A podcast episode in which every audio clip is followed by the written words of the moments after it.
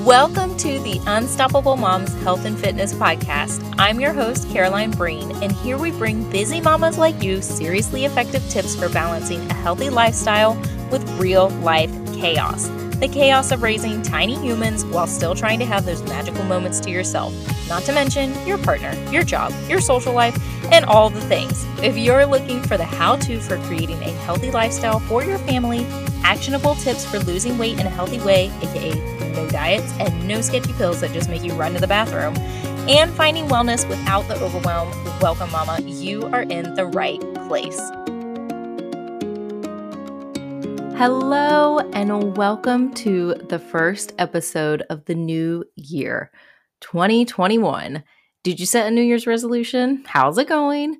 We're five days into the new year, and if you listen to last week's episode, you know that 20% of people give up on their New Year's resolution in the first week.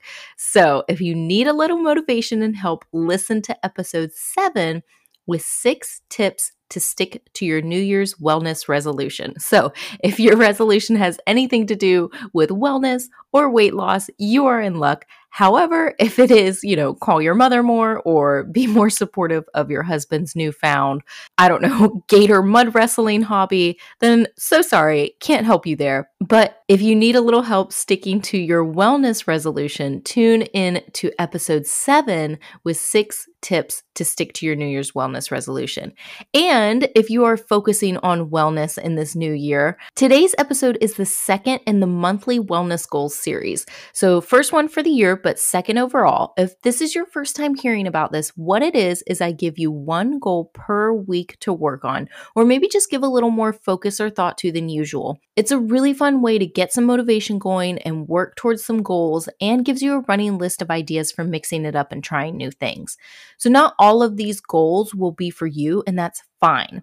The point is to try them out and try new things and find the ones that you do enjoy and do work for you that you can incorporate for the long run in order to start creating your own version of a healthy lifestyle. So, to very quickly recap December's goals, they were week one, eat a nutritionally balanced breakfast every day. Week two, make a plan for the remainder of the month. Week 3 was a double goal week with drink plenty of water and or practice mindful eating.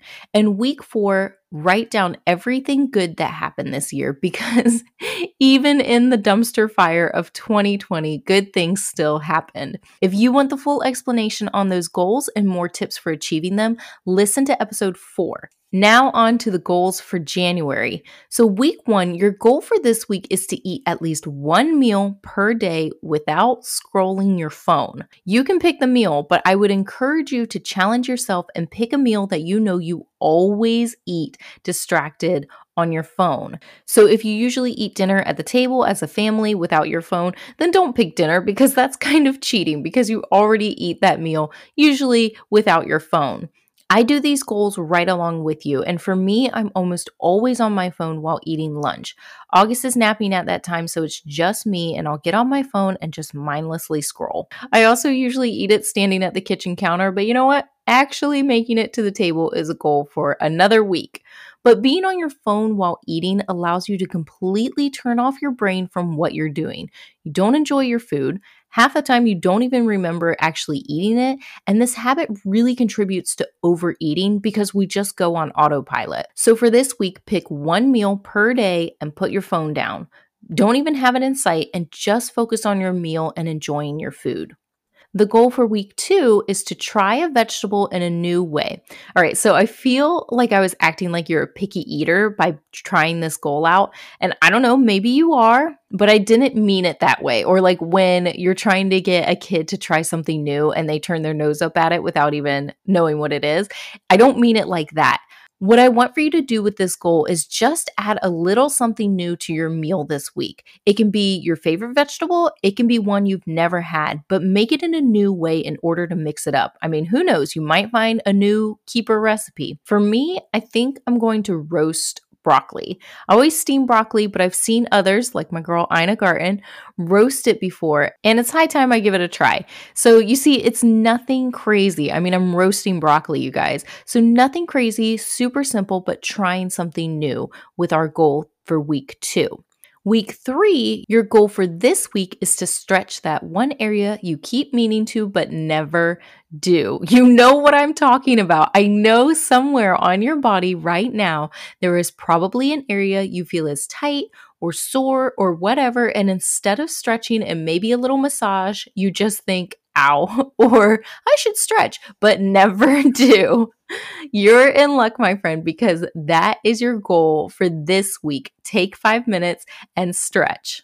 And our final goal for the month of January is let go of feeling guilty for something you shouldn't feel guilty for. This one, obviously a little more mental than physical wellness, but that's just as important.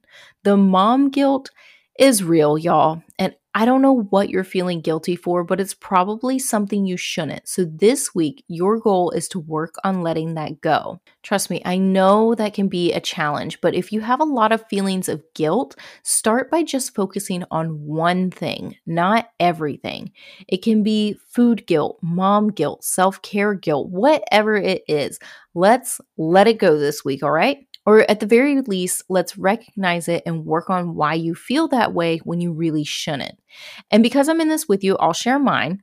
So mine is like, I guess, like mom slash wife guilt, you could call it if we're going to assign a category to it. But I don't make it to the gym as often as I would like just because of my schedule and my husband's schedule and the fact that we have a child.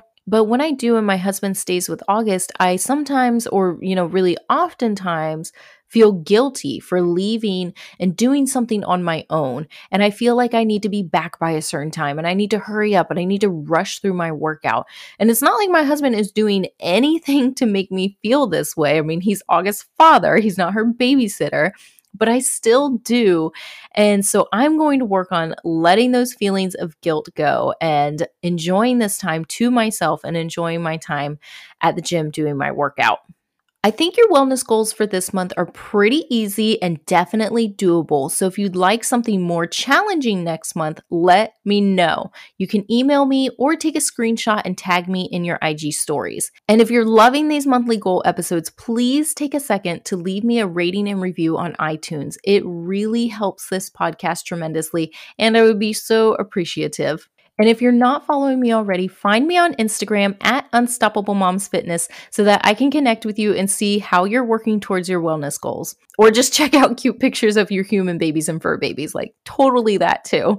All right, my loves, next week is going to be a great episode you do not want to miss. It is an interview I did with sex coach Jana Denton Howes, and I cannot wait to share it with you. Unless, of course, you are one of my parents, in which case, please pretend that episode doesn't exist. I will talk to you next week.